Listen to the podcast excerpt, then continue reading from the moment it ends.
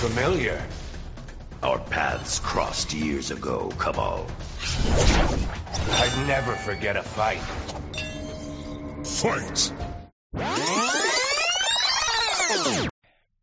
Hello and welcome to another episode of Hello Governor the podcast. I'm your host Abdullah, and would you know it, it's another Mortal Kombat episode. and uh, my guest today is uh, Kabal himself. Hey, how you doing? Uh, introduce yourself to the lovely lady, to the lovely uh, people listening at home. Uh, to all the people listening at home, including the lovely ladies. Uh, my name is Jonathan Cahill. Uh, I am the voice of Kabal in Mortal Kombat 11. You're, I think, the seventh Mortal Kombat 11 guest we've had on the show, so congrats on that.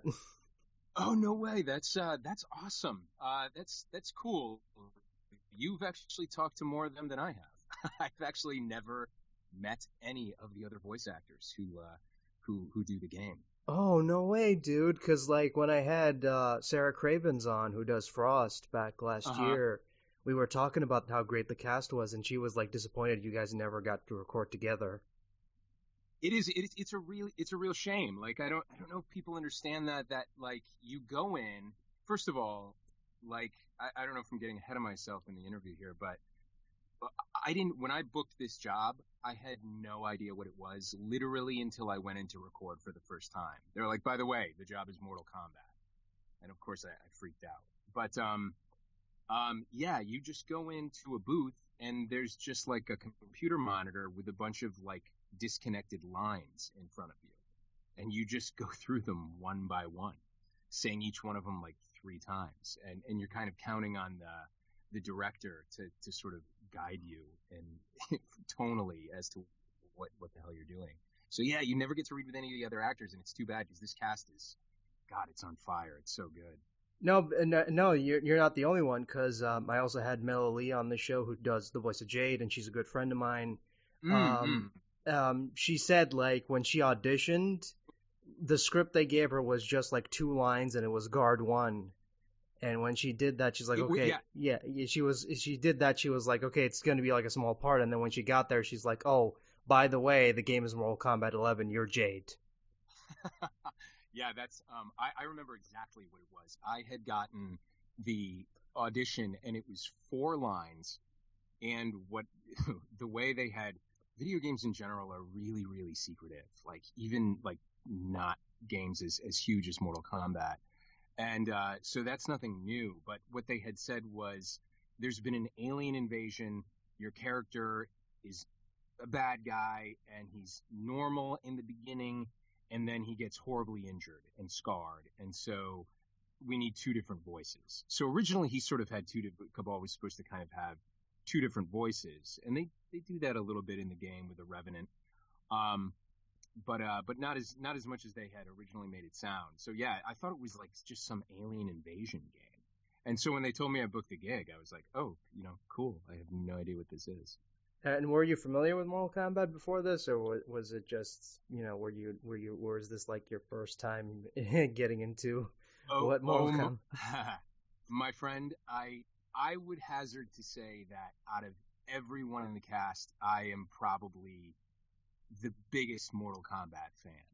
Like I, first of all, I was a little kid when the first game came out, and I can remember everything about that experience, about when Mortal Kombat came out, what a huge game changer that game was. I used to go to them. My mom would drop me off at the mall and just be like, here, go play in the arcade for a couple of hours while I go shopping. And I just, I remember I played tons of Mortal Kombat.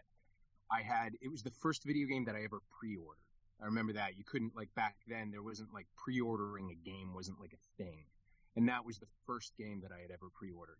Uh, was the first Mortal Kombat on Genesis, and then yeah, I had it on Super Nintendo, and then Mortal Kombat 3 on PlayStation. I'm a huge, huge, huge Mortal Kombat fan from way, way. And who was your main back then? okay, so it started out the first game it was Kano, and then the second game it was Baraka, and the third game, and people don't believe me when I say this, I swear to God on my life, it was Kabal. No way, dude. no way. Swear, I, I swear to you, if you go on, on my Instagram, there's a, um, there's uh, somewhere in there there's a video of me doing a combo with Kabal and on a Mortal Kombat 3 machine for this arcade that had just opened up down the street. And I was, I, am not kidding, I, that was me playing the game for the first time in probably, oh my God, I don't know, 15 years more. And that combo came back like, like it was like, like riding a bicycle, man. I never forgot it.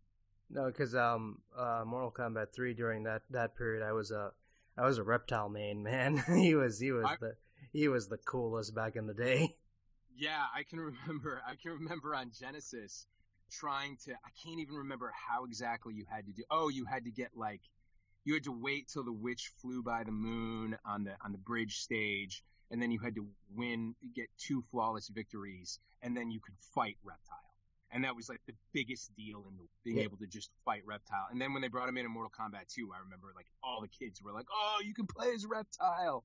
Yeah, I mean, because Reptile, Smoke, Noob Saibot, they were all like guest characters that that yeah. were that were like urban legends. Because like even back totally. then, like back then, no one believed you. Like when you told them, "Oh no, there's a secret guy that comes out when you when you do this that." No one believed you back then. I remember as a kid, like hearing my cousin tell me about this, and I'm like, "Come on, dude, uh, stop making shit up, dude. Come on." Yeah, yeah. I remember playing. I remember doing the you had to for Mortal Kombat 2. You had to play like 50 matches, like versus matches in a row and win every single one of them to fight Noob Saibot. And he was like impo- or was it Smoke? One or the other. And it was like, he was like impossible to beat. He was so hard. And you had one shot. 50 matches in a row, you just set up and play him. Uh, just to play that one guy and then get your ass kicked and lose. And that was the experience. No, but I mean, I think over the years it kind of changed. Um, Mortal Kombat 9 for me, I, you know, Mortal Kombat 9 and 10, I was a Katana main and then Mortal mm-hmm. and then Mortal Kombat 11 came along, and then Katana completely got reworked, and I was really sad mm-hmm. when that happened. And um, now I'm kind of a I'm kind of a Noob Saibot main, but yeah, his fight his style is so cool. But and I've had Sean Chiplock on the show who does the voice of Noob Saibot, and, and he you know that that voice man that voice like pretty much tore his throat during those record I, sessions. I, I can imagine. I mean, that must have been. I hear that and I cringe. That's just that's just torture. God bless him. No, no, he's a really cool dude. Really cool dude. Um, but but you know, with Aftermath now out, I I really like Fujin. Fujin is really good. It's really good. I I wouldn't have I wouldn't have thought that Fujin would be so cool. I haven't even like played played through um, Aftermath. Um, uh, yet, but uh, but I mean, just from the look, I watch the videos, I keep up with all of it, um, and he he looks awesome. And he is voiced by Matt Yang King, who I also had on the show way back then. And I swear to you, like when we ended that interview, he's like, "I'm working on some, this big thing for Mortal Kombat 11, but I cannot tell you what it is." And it was most likely Aftermath. Oh yeah, it must have been. I remember recording that somebody somebody had reached out to me on Instagram and like asked me a question, and I was like, honestly, I, I cannot for the life of me remember. I mean, it was like like a year and a half ago we recorded that or something like that. A year ago, maybe. Yeah, because because usually most people don't realize like you, voice actors come in to record this to record eh, a year in advance so that's yes. why so that's why it's kind of weird hearing people who you know are in big upcoming projects like in supporting roles because you're like, oh well, he, this guy's too big to be here. What what's he doing here? and then you realize, oh man, this was recorded like back in 2008, 2009. to, to, yeah, yeah. So. Forever ago, yeah. I remember when I when I first got this Mortal Kombat 11, and um, I that was and they, I think it was in January that I had my first session, and then, you know, sort of all along you kept going in for it, and uh, and they were like, oh yeah, we're going to announce it at E3 this year, at E3 this year, and that was supposed to be in um, I think June or July, and uh, and then that came and went, and they had like warned me like sternly, they were like, do not tell anybody what game you were working on, and they were like, you'll get fired if you do. Um, and I was like, understood. And, and then, so that E3 came and went and they didn't announce it for, I think I had been working on it for over a year and it was so hard to keep that secret. No, I can imagine because like even when I talked to, uh, uh, you know, Sarah Cravens, I I said like it sucked that that she had to keep it a secret, and then someone leaked her character, and she just got really upset because like she couldn't talk about it because it's like Yeah. oh man Yeah, yeah, and that happened. That happened, and you do. You really don't until you know you're sort of on the inside of it, and then as soon as you know the secret, the secret's hard to keep, but it's also so much fun to keep. And then when like, of course, stuff just like inevitably leaks online, and you're like, ah, it's like such a bummer. And I remember just being uh, things that, that I'm a fan of. I'm dying for the leaks, of, you know, whether it's a movie or a video game or whatever and and then but when you're involved you're just you just you want you want it to go the distance so bad. Yeah yeah um no no no man. I mean I totally I totally agree with you but like it's it's kind of it's it's really annoying because you know a lot of people work on these games and and, and a lot of uh, hours are put into them and then suddenly someone comes in and just leaks everything. It's just oh man. Yeah the hacks are so and and the way they do it they like like sound clips get leaked and everything like that and you're like god how do these guys get a hold of that? They're so sophisticated. But um i don't know. It's it's it is what it is but uh the game the game itself still speaks for itself so. Yeah, I mean, it's great. I mean, we've had some ups and downs, like with Mortal Kombat 11, but like, what game hasn't had its ups and downs over the years? But you know, I think in general, I think it's a step in the right direction gameplay wise, because it's it's it's a mixture of like they they took what made the Injustice series work and just like incorporate that into the Mortal Kombat, you know, style. I, I totally agree. And uh, the first time I played it, I remember being kind of because I, I actually didn't play ten, um, but I just you know life got in the way. I don't know what happened there, but I played nine, and when I played eleven, I was like, oh, this is uh, this is kind of different. And what I really really like about it is now I feel like they've really made Mortal Kombat a fighting game fans fighting game. There's a lot of depth there. There's a lot of uh, uh, competitiveness there, and the game isn't quite as easy to uh, to just kind of pick up and button mash as it used to be. But it's uh, it's got so it's it's to me it's so much deeper than it than it ever has been. They just killed it with this game. No, now it's like just pick Scorpion and do the same fucking combo over and over again, and you can't do anything about it because he's just so cheap. Is he? Do you think that? no, because because I played like I play a lot of online, and I cannot tell you how many times I've run into like Scorpion online. He's just oh really? He's just the scrubbiest character. oh god, I, ah, man, that drives me insane. Because I'm like, oh god, if I have to fight another Scorpion, oh no, it's another Scorpion. He's gonna spam the same combo. I know it. That's all. That's all you do is spam the same fucking combo over and over again and I can't do anything about it because you know there's lag and, and, and delay, and it's just awful. It yeah, is just that's, awful. That's kind of my experience. Like I, I get so immensely frustrated when I can't, uh, when it when like that lag hits, and I'm just like end up breaking my controller if I keep going. But uh, I watch, I, I love, I like being a bystander at this point. I just watch the videos online, and um, like I watch the, uh, I watch the tournament videos and whatnot and so I, I get my rocks off that way. Um, you know, speaking of Kabal, did they did they um like when you were in the recording sessions and and you knew what the game was? Did they take you through his character arc and and everything? So, uh, from what I can recall, they did that a little bit. Um, I remember, well, the first time they were like, they were like, so let me tell you what the game is. And I said, okay. And they said, Mortal Kombat. And I went, oh, and they went, and you're playing, and uh, like everything clicked in that moment, and I went, Kabal! I just knew who who it was, and they were like, yeah, and then I freaked out, and they were happy. They were like, oh, great, we cast a fan. Um, and um, and then they did a little bit. I don't even know. I guess everything was probably set in stone at that point, but I they didn't have any of the game to show me. It was a long time before I saw a frame of gameplay. Um, and they were kind of like, they said something about there's time travel going on and there's like some characters from the past are meeting their future selves and whatnot. And they, they had mentioned that that's sort of what's up with Kabal.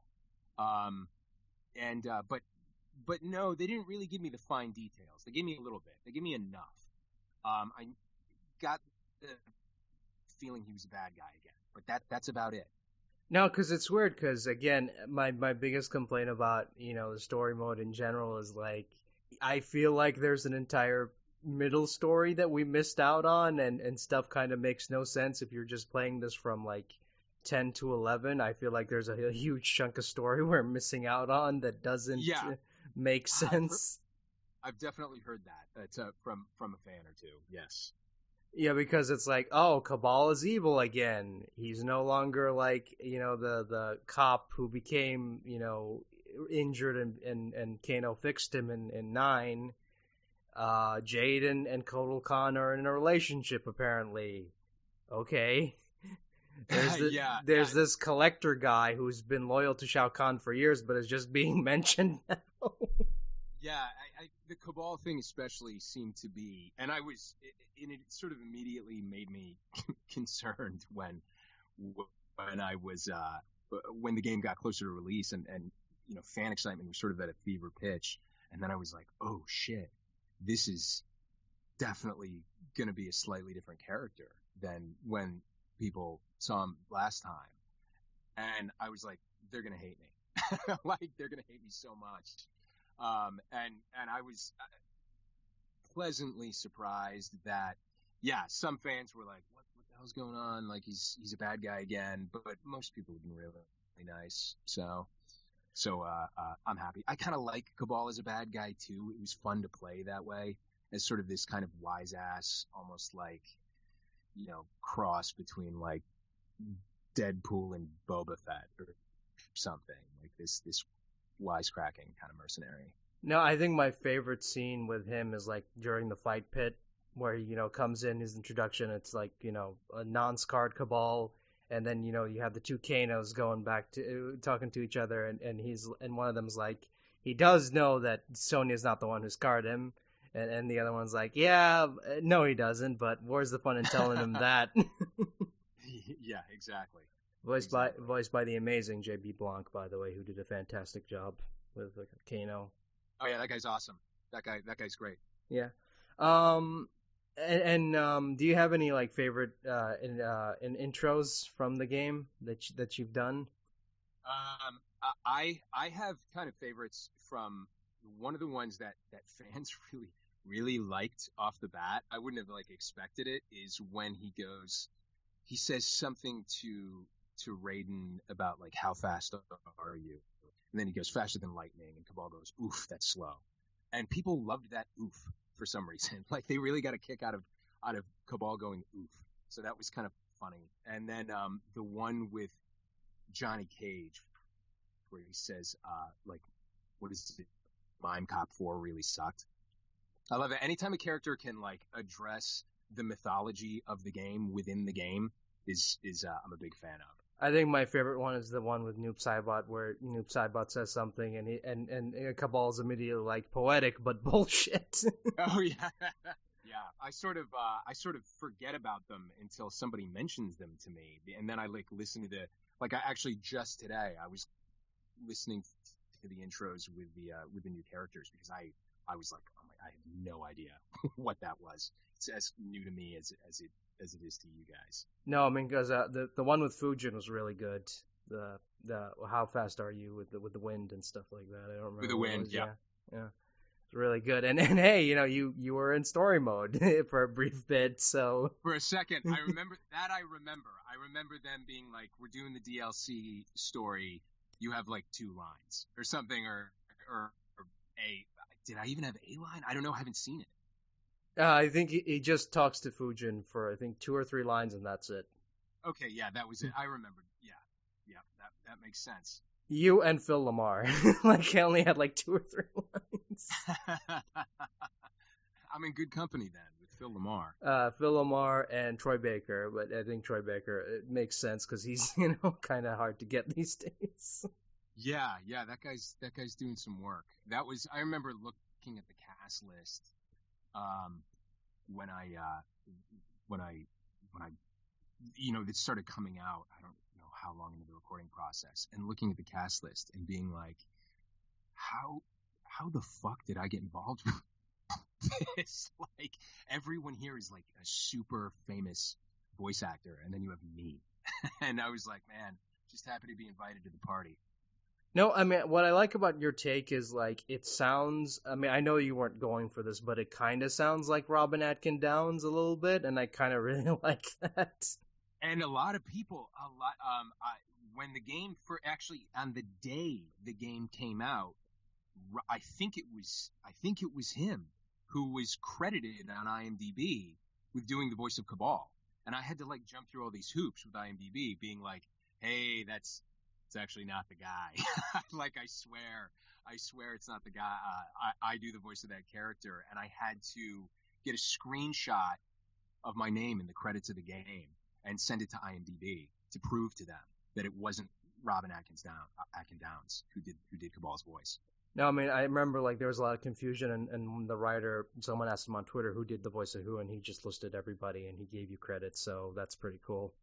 Oh, awesome! Oh, great, great. Was that Dominic? Hopefully yeah, yeah, yeah. Thanks, thanks, Dominic. Appreciate it. Because again, it was really hard to get to to know who was voicing who, because most of these people were unfortunately uncredited, and and we didn't know who was coming back, and you know there was the whole situation with. uh you know Patrick Seitz not coming back as Scorpion, which you know a lot of a lot of people were pissed off about. But yes, I read about that. That was a little controversial. But then you know we got you know Scorpion's Revenge, which I think makes up for that. So mm-hmm. there you go.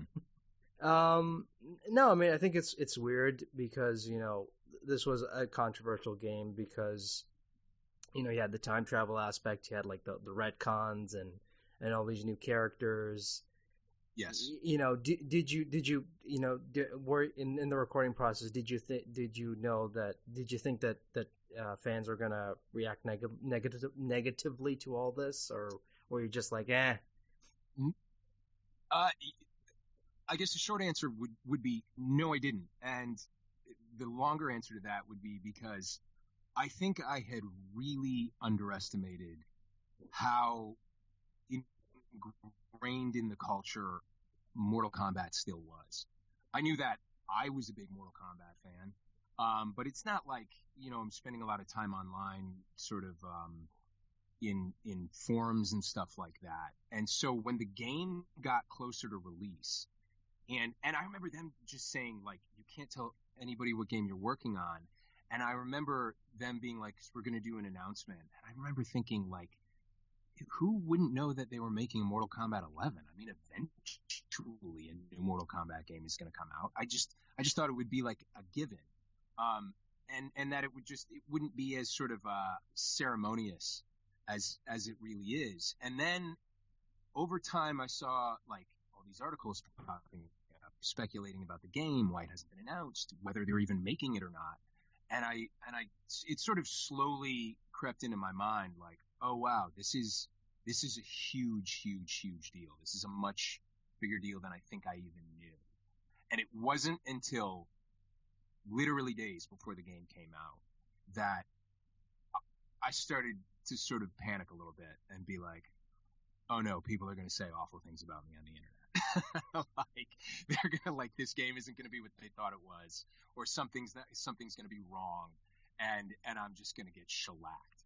Um, and so so yeah, so it didn't occur to me until literally like a day or two before the game came out that uh, that that people would be that emotionally invested.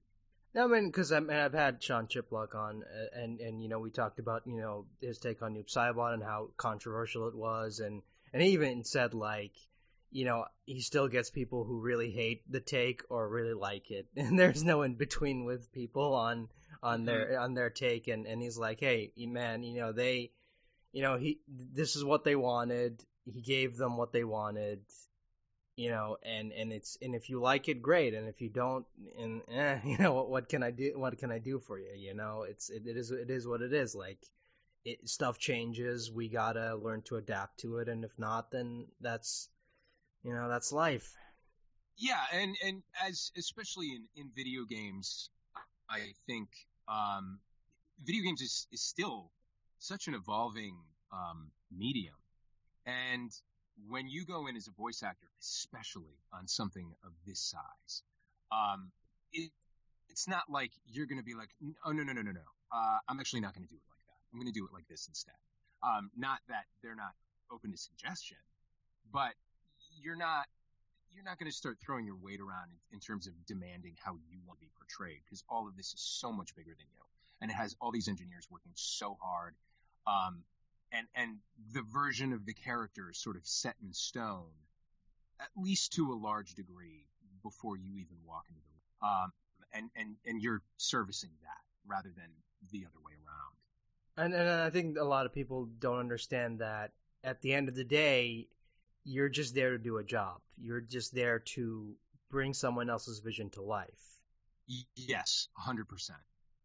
Um, yeah, like I said, these guys are busting their. You're in there for an hour or two to record, and these guys are working around the clock every day for years. Uh, to and so for, for you know for someone to come in and be like, no, I don't, I don't agree with this. It's like, okay, well then. You... Yeah, I mean, I mean, it is what it is, and I, I mean, you don't you don't hear a lot of uh, stories of voiceover people coming in and saying, oh, "I don't like this. I'm not doing this. I'm above this," because there's no ego in it. Like you know, you no. you come in and you do the job, and you know, people like it or people don't. Like there is no, like you don't really think about it too much. I mean, a lot of people have played Batman over the years, and they're always going to get compared to Kevin Conroy a lot of people have played Joker over the years, and they're going to get compared to Mark Hamill. It's just the way it is. Totally. And, and yeah. sorry, go ahead. And, and and I mean, you can't let that get to you as as an actor. You're you're there at the end of the day to give the best performance you can give, not anybody else. Exactly, and I think I gotta be honest. I'm like a glutton for punishment. I kind of, uh, I it's a little intimidating, but I I, I kind of like I kind of you want to be there when the stakes are that high because that means you're you're doing something that that people really give a shit about. And I, in the beginning at least, read. I went to YouTube and I read like all the comments. I was so fascinated by by everything. I, I could I could get like Reddit, all of it. I like I was like I'm gonna buckle down and I'm really gonna like I'm gonna take the hit and see and see what people think. And uh, for the most part, I was completely blown away by how cool people were. Um, and, and even, even the criticism didn't, at least in terms, in terms of how anything was directed at me seemed completely reasonable. Like some people might have been like, well, I like that actor better, or something like that. But like, it's like nobody was cruel. Nobody ever sort of reached out to me and, and, and said it was, it was all positive. It was great. I mean, that's been a huge portion of the fun of this thing has has actually been people reaching out and, and just talking about the game. And I'm just glad that most people that I've talked to really dug it. I, I really liked your performance as Kabal because I, I mean, again, I liked him better as a bad guy, and I'm kind of glad they went with that direction in, in, yeah, in me, Eleven. Me too, man. I do too. I don't know. I don't know if I'm upsetting anybody by saying that, but I, I really dig the hell out of him as a bad guy. I mean, he's not, and he's not even like I, this is what I love about Mortal Kombat. Uh, you know, in general, is like their bad guys are so over the top, cartoonishly evil. It's just so hilarious. right. Yeah. I mean, it's just like like they want to destroy all life on the planet. It's just it's uh, it's just huge classic comic book stuff. Um, I, that's kind of what I like about Kabal too, is how complete he is to all of the machinations going on around him. He's just like, hey man, I'm just here for a good fucking time and to make a buck. Okay, now here's a controversial question because I know, like, you know, in in story wise, we know that you know he gets injured and he gets like the breathing mask, and that's mm-hmm. how he mm-hmm. gets his speed. But how does he maintain his speed like when he's not injured, though? That's what I kind of wondering about. Uh, that, yeah, that is like, I mean, there's no way to to square that circle. it's just, it's just like straight up uh, a, uh, you, who knows? um, there's there's no good answer to that question. I, I have no idea. Because I, I thought it was weird, like, oh, we're gonna fight Kabal, but he can still do the speed stuff. So it's like, wait a minute, I thought he could he couldn't do that until he got injured, huh? yep, yep. There's uh that that's just a, a continuity error. That's all it is. I mean, I mean, I think it's basically like a Johnny Cage situation where he just like has powers. Just just go with it. He just has powers. Right. yeah, it's almost like I almost think of. I guess I've always thought of it as sort of like there's there's sort of an unexplainable magic in the air of the of the sort of universe of Mortal Kombat. And sometimes, and I'm not I'm not defending this in particular, but um, sometimes I do like when they don't attempt to get too far into the nitty gritty of what of what makes that magic run. Like Johnny Cage, like I I like that he's just a guy who is incredibly adept at this stuff for some reason, even though he's supposed to be a totally normal human. Yeah, I mean, I just I just love that because it's absurd. That's the thing. It's like if you think too much about it, yeah, it falls apart because it's like so there's this old Chinese guy who's like, I'm gonna get all these people together to fight for a tournament, and and the and and you have Raiden who's basically an elder god who can put a stop to this, but he's like, oh, I can't interfere, can't interfere, nah, man, right. can't interfere.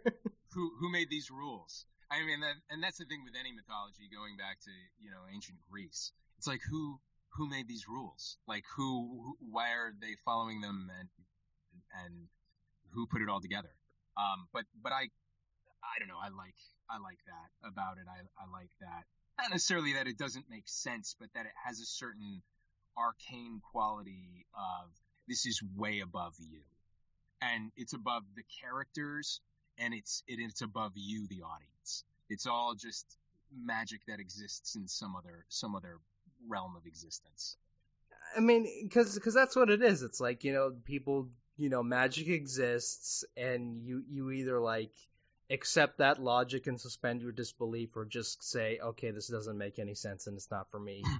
Right yeah. You gotta you gotta get off the train right right at the at the um, uh, at the station or, or or get on and go for the ride. And that's what I love about Mortal Kombat. It's like here's the thing why I think it makes it, why it's so entertaining for me personally and why I'm a huge fan of it is like it's it's insane. And I think it's it's one of the few Western properties I can think of that has outlasted the test of time because of how well like the characters are and and like the, the general setting can can like work because they're just so fucking cool you know? Yeah i i was thinking about you know because they're making they're i mean making they already made it. Uh they're but it hasn't come out yet a new mortal kombat film a movie and I was kind of thinking about how who knows how it's going to turn out. I, you know, whether it's bad or good. But um, if I was somebody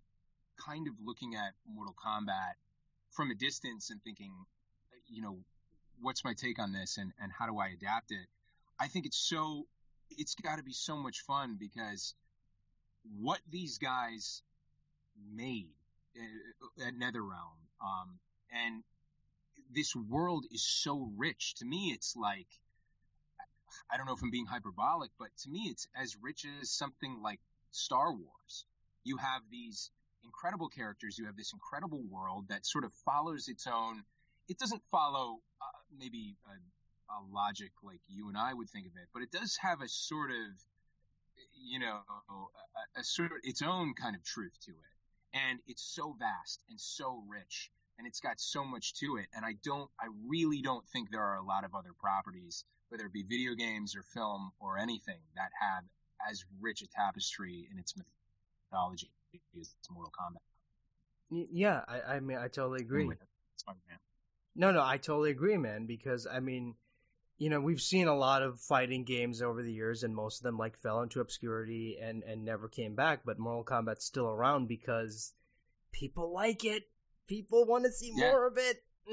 I think it's impossible to. If you if you are especially if you're a kid, if you are a kid and you for the first time just saw like the the character screen on Mortal Kombat 11 and got to flip through it, uh, just the designs of of those characters is going to spark your imagination in a way that's that's uh, that you're just not going to be able to look away. And that, and and the the franchise has been able to roll with whatever punches that came its way and continue continue to expand. And and I think Mortal Kombat 11 is. I mean, I think it's it's the best game in the franchise. I like. They're just hitting their peak with the 11th game, and that is so cool. I think. Yeah, because I mean, I I mean, I said this before. I mean, it's controversial, yes, but you know, from a gameplay perspective, it's a lot better than nine. I mean, because I'm personally not a huge fan of Yes. Mortal Kombat nine. I thought it was like Mhm. completely clunky, did not play well, and it was embarrassing to have that next to Street Fighter four, which you know, Street Fighter four Right. changed the way we look at fighting games on console. hmm And it was just embarrassing going from that to Mortal Kombat, you know, 9, which was like a clunky mess of a game that was like outdated. you know, and I'm like, I love this franchise, but goddamn, I cannot defend Mortal Kombat 9. I, I just can't. And that's fine. I mean, a lot of people like it. That's fine. You know, I, I personally don't. And then, you know, 10 came around and that was controversial. You know, they, they started changing things from the core gameplay, which made a lot of purists mad. But I, I mean, I I mean, looking back at it now, was 10 the best one? No, but it was a step in the right direction because they needed a complete overhaul to survive. Totally. Yeah. I yeah. I don't think uh, uh, it got us here, and I think now that this is a this is like a premier fighting franchise at this point, in term purely in terms of gameplay.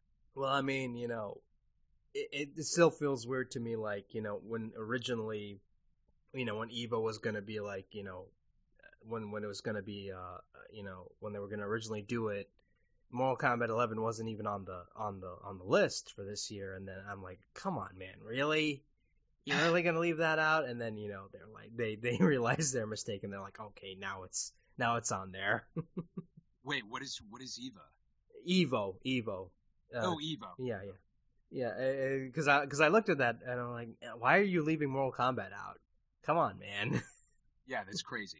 you know, and especially like considering like there was this huge, again like um, aftermath. Like that was that was something they had never done before. Oh yeah, we're doing a story expansion. Excuse me, a story expansion? That's Yeah, unheard of.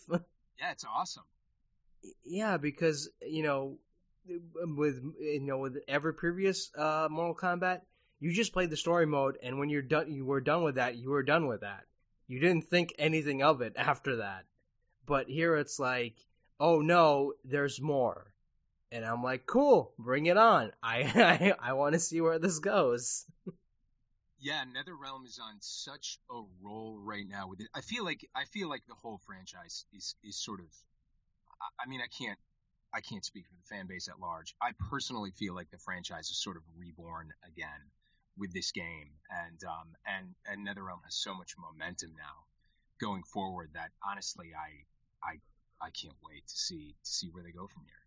No, I mean, I, I mean, I'm because I've been I'm playing, you know, right now, and you know, I I played like you know RoboCop and Spawn, and then when I heard that interaction, I I just had to stop for a minute because I'm like, I I just had to stop for a minute, not because it was RoboCop and Spawn, but because it was like, holy shit, I'm playing a game with Keith David and Peter Weller, two actors who are phenomenal at their craft that I think never got the recognition that they did in live action being treated better than than, than they were in live action here and I'm like yeah, oh Hold on a second. You're you're telling me this for the fir- I'm hearing this for the first time. Peter Weller actually does the voice of Yeah, RoboCop in the yeah. game. he's back Oh my god, dude! I had I had absolutely, I for some reason I just never asked, but I was, wow, that is mind blowing. That is so cool to hear that. Holy shit! Um, I'm a huge Peter Weller fan, uh, and um, and I remember uh, it was this was, mm, I don't know, maybe like eight months ago or something like that. Um, I said to uh, I said I I was I was telling Dominic when I was recording, I was like, hey, it's so amazing that you're getting Keith David back to do the voice of Spawn again. I'm such a big fan of his. That guy's incredible. And he was like, hey, you want to come hear like the recording of, of Kabal and Spawn's interactions? I was like, yeah. And him playing that for me for the first time was really cool.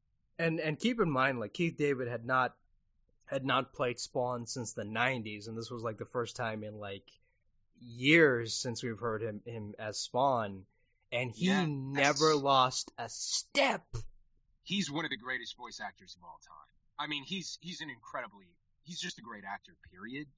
Um, uh, whether it's live action or, or VO, but you know, his work in Gargoyles and and in Spawn is it's it's unparalleled. He's he's a he's got one of the greatest voices in the history of the media. No, I mean, because I remember, um, you know, because you know, I'm, I'm, you know, we've been under quarantine for so long now. You know, I remember watching like Community, oh, uh, when and when they got to to to, you know, when he came on the cast, I'm like, oh man, I really like his character. I kind of wish he stayed on for more than a season. yeah, yeah, I, I, I would love. I've never met Keith David. Uh, if I ever do, though, I'm going to throw my arms around that guy creepily because I'm such a huge, huge fan of his, and it's it's an honor to be man to be uh, to be involved even in the same thing as him. And Jesus Christ, Peter Weller. I had I honestly I did not know that you're telling me that for the first time. My, my mind's a little bit blown. No, wow. because it it, it, it is Peter Weller. Yeah, he is credited for it. It's official, oh. dude. oh my God, that's that's amazing. The fact that he would even do that and come back. Um, I saw him one time intro uh, Buckaroo Banzai, um, and he was uh, he was so cool. He seemed like such a cool guy, and and uh, just his his perspective, and he's he's an interesting fellow, that guy, and a fucking great actor.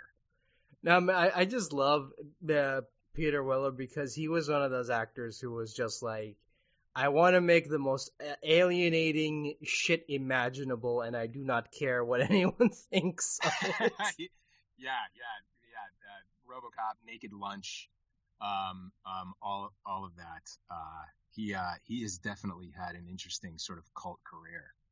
Yeah, because it was because he was just one of those actors, man, who just showed up in like polarizing stuff that did not appeal to mainstream audiences and you know he, he he left RoboCop 3 he didn't come back for RoboCop 3 to do Naked Lunch and that was like polarizing at the time it's like man why aren't you coming back for RoboCop because because he's like I mean because he it was at that point it was like a huge franchise and he's like nah man I don't want to I don't want to do yeah. that. I want to do some weird David Lynch, uh, David uh, Cronenberg Cron- shit. Cronenberg, yeah. I, I remember, I remember being a kid, and when Naked Lunch came out, I was a huge RoboCop fan. Um, I had like no supervision. I got to watch whatever I wanted. and uh, I remember renting Naked Lunch when I was a kid and watching it and be like, I have literally no idea what's going on. I like it, but I have no idea what's going on. Oh god, that scene where he walks in and on that giant caterpillar thing, yeah, fucking the guy. Oh god. Yeah. Uh, no, God, I can't believe that's Peter Weller. Wow. Okay, I'm gonna try to collect myself and and, and move on. no, I mean, because I, I mean, because I, because I heard like you were listening to it to the to the intros. I'm like, you would have, you pr- probably would have known. no, I, I, you know, I thought like I, I thought because other people have voiced that character in VO. I don't know. Has Peter Weller ever done it before? Like VO for RoboCop? I mean, he came back to do, he came back to do the voice of RoboCop for KFC commercials. So there you go. I mean, it's not a high bar to. to... Right, right. Um, uh, but uh, uh, hey man, make your money, Peter Weller. Uh, but no, that was uh, that that is awesome. I did not know. I thought they got somebody who obviously did just a bang on impression, and um, uh, wow, that's so cool. uh, technically, I'm exchanging dialogue. And you weren't even in the same room, so there you go. not even in not even in the same room, unfortunately. Unfortunately. And so, um, how's how's um, you know the current situation been treating you, man? Because I mean, it's been rough on everybody that I've talked to. Uh, it is. I find it. You know, I, I try to. The more philosophical I try to be about it, the the sort of more confusing it gets. Um, I'm just trying to live in the in the question of it. Uh, I, I, it's been fine. The beginning was tough, and uh, now I uh, I exercise a lot and go on a lot of walks and, and hikes, and um, I'm watching a lot of classic films. That's uh, that's sort of how I, I, while away my days. And VO is luckily uh, voiceover you can do um, you can do from home. Uh, the industry is is. It was a pretty easy transition in that way. So I'm fortunate that I, that I can still technically work. But I think, especially here in LA, it's everyone's in a tizzy uh, like nobody really knows how to move forward, and that's this that's the worst part of it is is that question. How how is our industry? Um, uh, but uh, yeah, I mean everybody's going through it. So how bad could I possibly feel? Um, uh, nobody's alone in this. So uh, so I'm just I'm just trying to keep that sort of collective experience in mind. And and you know we kind of need to to to keep going moving forward. I mean, it's tough. I mean, I've been under I've been under lockdown and quarantine for three months now, and it's kind of it's rough, man. It, it it just eats at your soul, and and there are days like where I wake up and I'm like, God, is it over? Eh, you know, can I go back to the normal that I that I knew before this? But it, yeah, and, and just t- trying to like take every little like kind of stupid piece of information that comes out about the pandemic and trying not to sort of um, uh, make too big a deal out of it because there's still so much that we don't know. Um, I tell you, what I miss more than anything is I miss going to the movies. I'm just like, like I, I just like have I fantasize about sitting in a movie. Um, that's that's what I think I miss. I miss the most. I'm just I, I want to I want to go watch a movie in a big dark theater. No, I, I I'm personally not a fan of like going to theaters because I've had like a ton tons of bad experiences. But like after three months, oh, I'm I, no no because uh, but after like three months, I'm like I I will just sit sit down and watch anything in the theater now because it's just yeah. I just want a change of pace because you just because before you know we were in that routine of my routine was I wake up if I'm recording a podcast, I record that podcast, be done with that, go to work, come back home, sleep, edit podcast, post podcast up, and then just do do work related stuff for the rest of the day. And I was just so used to that for forever. So when this like pandemic hit and they were like, "Oh, you can't go outside anymore and you can't go to work anymore." Then I'm like, "What can I do?" Nothing. You're stuck at home it's know, like yeah, it's I'm, like I'm, what what the fuck am I supposed to do? yeah, I'm I'm similarly kind of a creature of habit. Um, uh, now, being in the industry that I'm in, being an actor, um, I don't sort of have like a, a schedule like maybe everybody else does. Um, but I had sort of gotten used to my weird ramshackle little routine, and um, and when this started, it was strange because now I'm in an even tighter routine, but I'm not choosing it. Before I was, I was kind of like, yeah, this is the routine that, that I'm, so it's a routine, but I'm choosing it. And now that I'm sort of being forced into, into something else, it's, it's definitely unpleasant, man. I, uh, I can't wait until next year when we have a vaccine for this motherfucker. No, I mean, and, and it hurt my show as well because like before I would, you know, get people on. I would like have maybe two or three people on the show, um, you know, for a month or you know, for I would like book two or three people for for said month, and we would like you know be on a schedule. But when this thing hit, it just got harder and harder to get in contact with people and Oh, I, yeah. I mean, I, I, tell you, man, like dealing with like seven rejections in a day, that fucking hurts your soul. Oh, that oh yeah, that's fucking bullshit. yeah, that fucking hurts your soul. To hell with them. I mean, no, some of it's understandable. So you know, some people like I reached out to some people and they're like, look, man, I would love to, but you know, we're kind of dealing with some serious family issues right now, and this is not a good time. and Oh, I'm like, yeah. and I'm like, those people, nothing but respect for them. Sure. but sure, like sure. people who are like, I'm sad. I don't want to do this because I'm sad and it's taking a toll on me. And I'm like, motherfucker, everyone is is is taking is uh, you know sad right now. Uh, But we gotta keep moving forward. Like I, my goal here is to just create content for people to enjoy. And if you enjoy what I- you know, enjoy enjoy this, then then more power to you. If, if I if my stuff can bring even the slightest bit of joy to someone's day, I'm happy.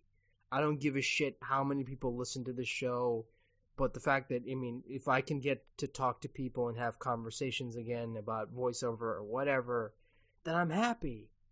You know? Yeah, I mean, I mean, yeah, you reached out to me, and I was like, hell yeah, I'll do your show. like, I, I certainly, uh, uh, um, anything to sort of break up the monotony of this, and I'm, I'm just, uh, I'm glad to to have an opportunity to talk about this game, which I love. I love being a part of it. Yeah, And, but I uh, mean, because because I mean, I, I said to myself, look, you love this game, and your goal was like to get as much as people to get as many of the cast members on as possible, and I've done a bang up job of that. So Yeah, great. That's awesome. I'm so happy to hear that that so many other people have uh, have have agreed to do that. And uh, yeah, I, I, I man, I I really wish that they would have when when the game first came out, they had like a little bit of a um, I can't. Uh, they had like a pop up shop here in Los Angeles that was like a Mortal Kombat pop up shop, and you could come in and play the game. And um, and they said uh, I, I just walked in there one day just to see what it was like, and they they said that uh, the guy was like, yeah, we we had a talk. They did like a live, I think like a Instagram live or Facebook live thing at the time, and the guy was like, yeah, we thought about like getting some of the cast members to come in and then like play the game as their characters against each other, and then somebody kind of put the kibosh on that, and I was like, what? That would have been amazing. Actors love hanging out too when uh, when when they're working on the same project. So um, Yeah, no, I mean that that seems weird because it's like, yeah, I know most of them are, aren't gamers, but like. God damn it! Like Carrie, Kari Wahlgren, Sarah Cravens, and you know Mary Elizabeth McGlynn are in a band together. You can Oh, do no that. way. Yeah, yeah, they're in a band Oh together. Wow, yeah, and and like I mean, who cares if you're a gamer? You can pick up a controller and hit some buttons. yeah, I know. Um, it's like just it's all, it's all in good fun.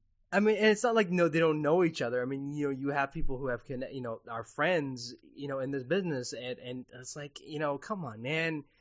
I just want to see the cast hang out. God damn it. Yeah, yeah, and I think I think that would have been a lot of fun. Maybe there's an assumption that there would have been some sort of scheduling or something like I, don't think that was the case. A lot of us live in Los Angeles, most of us probably. So well, I mean, everyone's like every everyone's LA based. I mean, looking at the cast list, Yeah. everyone's LA based. No one's like Canada or something like that. yeah, yeah, maybe maybe I don't know. Maybe at a, a future convention someday that'll that'll happen. No, I mean that that's what's weird to me because like there was supposed to be a convention in July. I don't know if it's if it's still going, but you know they did like they're doing they're planning on doing like a, a voice acting convention, and they got like m- they got like most of the Mortal Kombat cast except like Kabal, and I'm like, where's Kabal? Yeah, yeah. I mean, yeah, I'm definitely uh, sort of the low guy in the totem pole at this point, but uh, but uh, that's that's fine with me. Um, I'm just like I said, happy to be invited to the party. No, because it's it's it's so weird. I mean, it's so weird. Like none of so none of the other voice actors have reached out to you. That's kind of sad. No, yeah. I mean, I don't know. I don't know how they would, to be honest. I guess you know through Instagram. I, it's not like a thing actors usually do, unless it's. uh I think definitely if you're working on a project, it's always fun to meet the people that you are hypothetically working with, even if you when you're doing it, you're not in the same room as them. But um, I don't know. Like, I think she just reached out and like, hey, I'm working on the game. Like maybe that would. It's just like weird, you know. I don't know. I don't know how people would would feel about that. But I, uh, you know, I've been felt so connected to this because of people like you and other fans have uh, have reached out. It's been awesome talking to people. No, I mean it's great. I mean, because I, I I love Mortal Kombat, and I could sit here and talk forever about Mortal Kombat, and I know like I I just hope people don't don't get too pissed off. But it's like, oh man, is is this another Mortal Kombat guest star? God damn it! I no, I could. I mean, are you kidding me? I could go on and on for hours, man. I got Mortal Kombat stories for days childhood, which I'm sure, I'm sure a lot, a lot of us do. Um, my my Mortal Kombat story, uh, and I told this before, was I I would all this the fatal the the the fatalities would always scare the shit out of me as a kid. So I would Oh, just yeah. like so I would just like hide in the other room and and just look look from afar because they were just like My- so scary. my Mortal Kombat story is I my thing was I was when I was a, a little kid I was really into horror movies. I was kind of a weird kid, and I was really really into horror movies and stuff like that. And I think what you know young fans maybe don't understand is that before Mortal Kombat, you didn't have blood in video games or realistic violence in any capacity. It just like wasn't done at all. I think there was one. There was a game called Narc, which was an arcade game that was like a little bit violent, but still nothing sort of compared to this. Everything was very kind of broad and sort of comic booky um, uh, in the sort of Marvel variety. Um, and I can remember in my local arcade, uh, whenever a new game came out, they would put that game immediately to the left of the entrance. And I remember walking into the arcade one day. I remember the friend I was with, and uh, my mom dropped me off. And I remember walking into the arcade, and there was literally a crowd around this new game, and I'd never seen that before at the arcade. Never seen a crowd around a video game. And I, I kind of like most of the people were older, so I, you know, being a little guy, I kind of snaked through and I made my way to the front. And literally, as I came through, it was when somebody, when the words "finish him" flashed on screen, and it was on the bridge stage, and they uppercut the guy, and the guy went up in the air, and then went down and fell on a spike, and blood came out everywhere, and it was. I, I can't tell you, as like a, a, a video game fan, you had never seen anything like it before. It was insane that you didn't know you were like they let someone do that in a video game it was just it was a total game changer right from the start and politicians were going crazy over it and people were talking about how it was like you know the decline of western civilization it was like punk rock in video games it was so awesome and um and if i could have gone back and told like you know nine year old me that i was going to be doing this in this game i would have flipped the fuck out. it, it is uh, that's been the best part of sort of selfishly the sort of uh, uh, just just just being a part of it gives me immense immense joy. No, I mean especially like you know talking about like the fatalities and how over the years they're always like okay, let's push it even further. Let's yeah, go lo- further. I I love it. I love it, man. it can't keep going as far as I'm concerned. It's gotten but I, everyone's in on the joke now. You know, everyone's in on. Uh, people don't. It's not to be taken seriously. It's sort of cathartic in this completely ridiculous way, in the same way that like Grand Theft Auto is. Um, that it's not. You know, it's not. It's not worth getting into a tizzy over. Back then, man, was it controversial. Holy shit. Oh God, I, I look, man. I'm I'm a child of the '90s, and I remember the whole controversy with Power Rangers. Everyone was like, "Oh man, this show is too violent for our children," and blah blah blah. And I'm like, it's yeah. a bunch of people in spandex kicking each other, for God's sakes.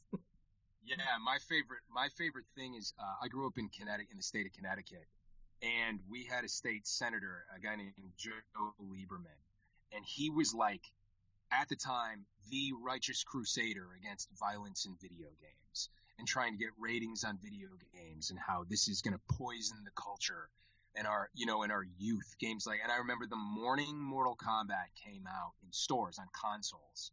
Um, I was so excited and I had the game pre-ordered and um, my mom's going to pick it up for me and, and get it on the way home from work. And I remember in the morning before school, uh, watching the news and Joe Lieberman being on the news and being like, you know, like this game is horrible and blah blah blah blah blah, talking about it, and I just like, man, I wish I could talk to Joe Lieberman now and be like, I remember watching you as a little kid, and I just got to say, I'm so so pleased with myself that I could be part of the fall of uh, of Western civilization in your eyes. No, because it's so weird. Because I think it's it's so dumb. Like complaining about fiction in general because at the end of the day it's you know it's not real. It's a made up story. These are fictional characters for god's sakes.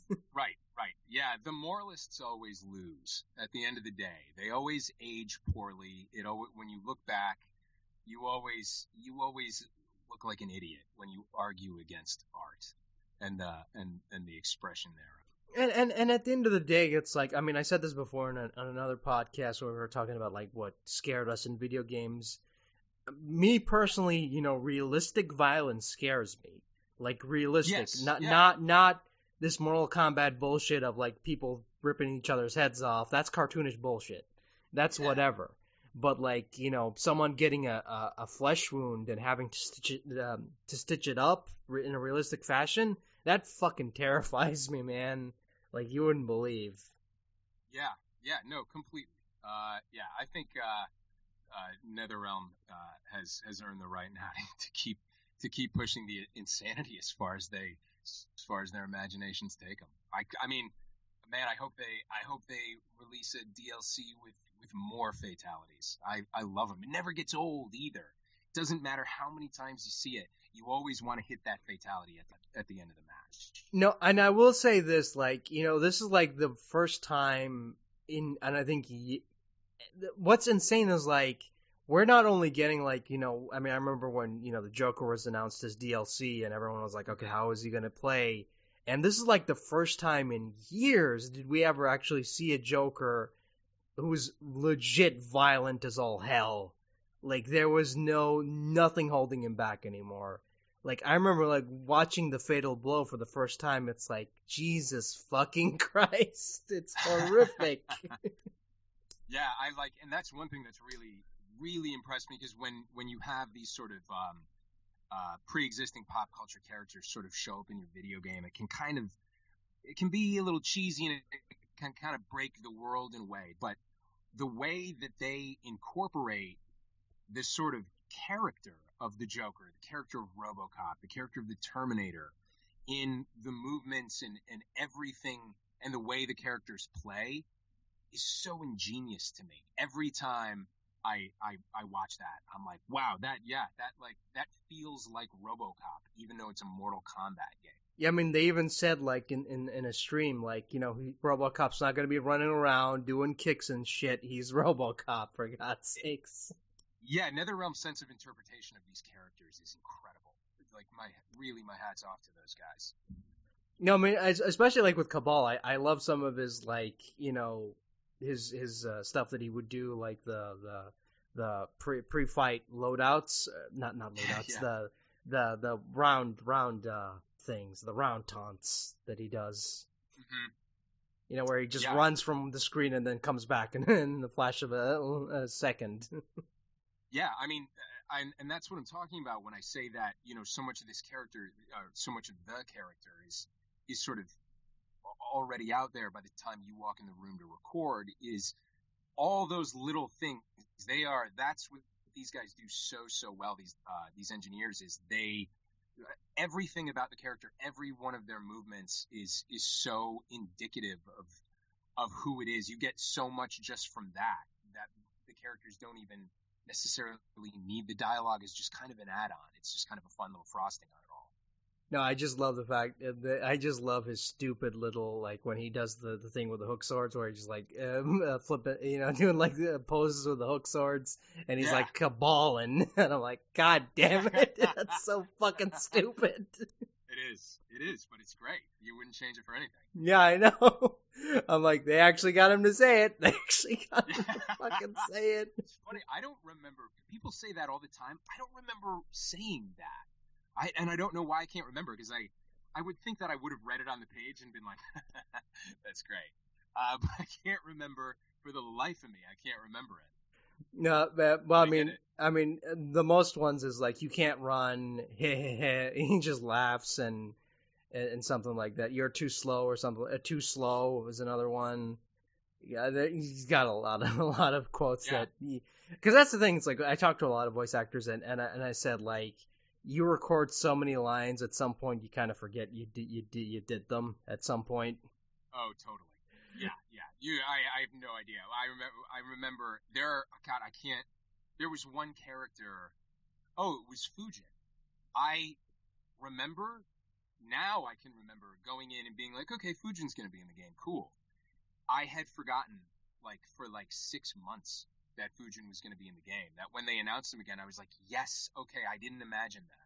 It's like, ah, oh man, that's pretty cool. And I'm like, wait a minute, I recorded lines. I, I knew this in advance. yeah, yeah, no, I knew I knew it, but I didn't I didn't know. And you don't you just don't remember what session. I have no sense if if you would ask me when I did that, I no, I, I mean, and, and I, and I gotta mention this as well. Like going back to the to the uh, intros, as a child of the '90s, I lost my shit when when um when Kabal said says to the Terminator, "It's turbo time." I'm like, God damn it! They actually did it. They actually fucking did it. I actually wish we'd do more of that. I love those little those little references. Those sort of that the self the self referentialness. I think Mortal Kombat can really is kind of unique in the it can it can make those references and and have it not be just a groan. Like it's really they're in on the joke, and it's so much fun.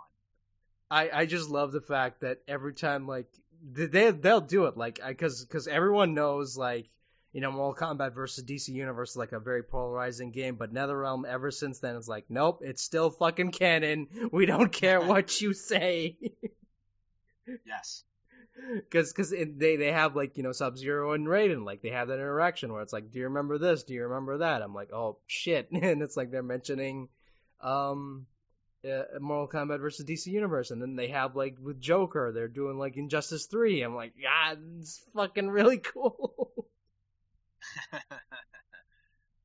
yeah, man, I uh, I love it all. Um, well, I mean, we've been talking for like an hour now. Do, do you want to wrap it up, or should we, you know? Uh, uh, whatever we want to give you uh, the best uh, the best show that that that we possibly can. Uh, Do you have any more questions? Uh, fire, fire away. Um. Yeah, okay. Uh, lightning round. Um. Okay. Let's go. Favorite movie as a kid. Favorite movie as a kid? No. It's it's such a, a cop out of an answer, but it was all it was always Star Wars.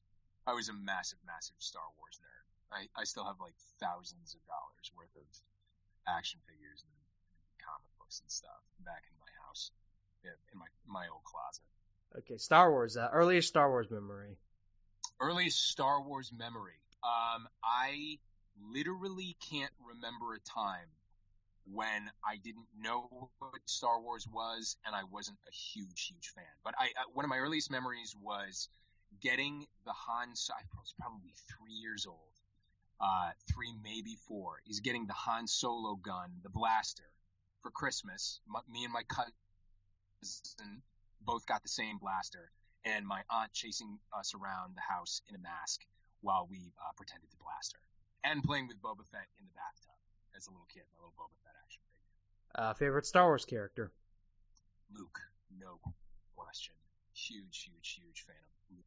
Uh, Luke Skywalker. That, that's kind of weird because most people would say Han Solo, but I know every, everyone says everyone says Han. I, I, Luke is the Luke is the the the, uh, the moneymaker there.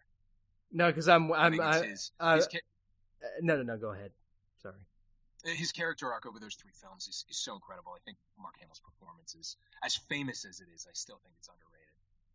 Yeah. Um.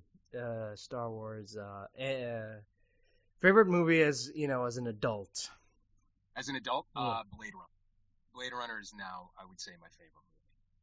Oh man, Rutger Hauer, I miss him. Oh my, oh my God! I just watched uh, just the other like a like a week or two ago. There's a film on Netflix right now called Nighthawks, which was a Sylvester Stallone cop movie from the early 80s. Billy Dee Williams, speaking of Star Wars, is in it. Um, everyone in that movie is awesome, but it was Rutger Hauer's first American film, and he is unbelievable in it. He is so good, and it was uh, it was like, yeah, you really see where where that really set up uh, set up that that brilliant performance in Blade Runner. Uh, Blade Runner. Um, favorite version of Blade Runner. Final, Final Cut. No question. Final Cut. I watch it every time they. You know, I'm lucky if you're a cinephile and lucky enough to live in Los Angeles. Uh, they always do uh, sort of revival uh, uh, screenings of, of films, and and they're always like once a year they'll show Blade Runner, and I'll go see it every single time. Oh, thank God, because I mean, I, I I know everyone's entitled to their opinion, but I've seen so many fucking stupid people on Twitter who are like, you know, the the theatrical cut of Blade Runner wasn't all bad. I'm like, fuck off, fuck off. I mean, it, no, it certainly it certainly wasn't all bad, but uh, that narration is terrible, and I think Harrison Ford. No, no, it was like just so bad. It's like Blade Runner didn't need a, a director's cut. Nope, nope, wrong, wrong. Definitely did. Definitely did. Um, Blade Runner. Uh, thoughts on Blade Runner uh, 2040 something? I, don't remember what it was called. 2049. Yeah. Um, I really, really liked it. Um, I thought it was as good as you could ever reasonably expect a sequel to Blade Runner to be. I think it was a really worthy follow up. the only reason I, I still like the original better is because Roy Rutger Hauer in that original film is such a brilliant, compelling character, and and that performance is so incredible, and and you don't quite have a character like that in 2049. But um, I'm a huge fan of that director in general. Uh, I think he's a genius, and I think uh, I think the way they handled the question of whether Deckard was a replicant was perfect. They still kind of left it hanging a little bit. You're still, uh, you know, invited to draw your own conclusion. But I, I really loved. I thought it was a very graceful note how they did that. I really liked it. Yeah, I mean, because that, that was the one thing I was worried about. I'm like, please don't don't give us a definitive answer to the to the replicant question. Please Yeah, don't. Please I was- don't. I was hoping that was not going to be the case too, because there's too many opinions. I'm not a huge fan of, of the idea that Deckard's a replicant, while I also admit it's entirely possible he is. Um, so I was really, I thought they just handled that perfect. Yeah, I mean, because I, because here's the thing with me, like, I think the story falls apart if you believe that he's a replicant, because it's just like, It- It does a little bit, yeah, yeah, it does. It's not, yeah. There's, uh, it, I don't know. I just, I, I always had trouble wrapping my mind around that, but I know Ridley Scott himself feels very strongly about Deckard being a replicant. So, um, favorite horror movie. uh, John Carpenter's The Thing. Oh, great choice. Great choice. yeah, that's that's one of my that Kurt Russell is is definitely one of my heroes. I've gotten to meet him a couple of times briefly, and he's a cool motherfucker. He's a cool dude, very down to earth, cool guy. Snake Plissken, I thought you were dead. yeah, so many iconic characters. I mean, when I was a kid, I was a huge fan of Big Trouble in Little China. That's my that's probably my. China is here, Mr. Burton. I just, I love that because again, that's Oh, why okay. that's I, you can tell like Mortal Kombat mythology in general is inspired by Big Big Trouble in Little China when you really think about it. And come on, man, like Oh, rated, yeah, hey, the three storms. yeah, yeah, three storms, man. yeah, uh, David Lo Pan is very clearly Shang Tsung. Uh, uh, yeah, and and uh, that's one of the things that when I Mortal Kombat came out, I had already seen Big Trouble in Little China. I was a huge fan of that movie already, and so uh, so that's that was my immediate association. I'm just disappointed we never got James Hong as Shang Tsung. Now that's kind of sad. we never is got that. That is kind of sad. Um, uh, yeah, that is too bad. Although the current iteration, I was so I was so stoked that game. He's fucking fantastic. Oh, I, I'm just I'm just glad that that he ends on a high note because his career, career you know, before this was kind of sad, and I'm like, dude deserves a win. Dude deserves a win. He's killing it now. He's Yeah. killing it in this game. That's for sure. Yeah, but uh, Da- David Lo Pan is one of the greatest villains in, in movie history, I think, in, in Big Trouble. Uh, okay, great, greatest favorite movie villain. Uh, Norman Stansfield in The Professional. Gary Oldman in The Professional. Oh, that, that's that's a good one. Yeah, just everything he brings to that performance. I have no idea how much of that character was on the page, but my God, Gary Oldman is he should have been nominated for an Oscar for that. He was he is unfucking real in that movie. He's on fire. Every line that comes out of his mouth is so interesting in that film. no, I mean, uh, no, he was great, uh, Gary Oldman.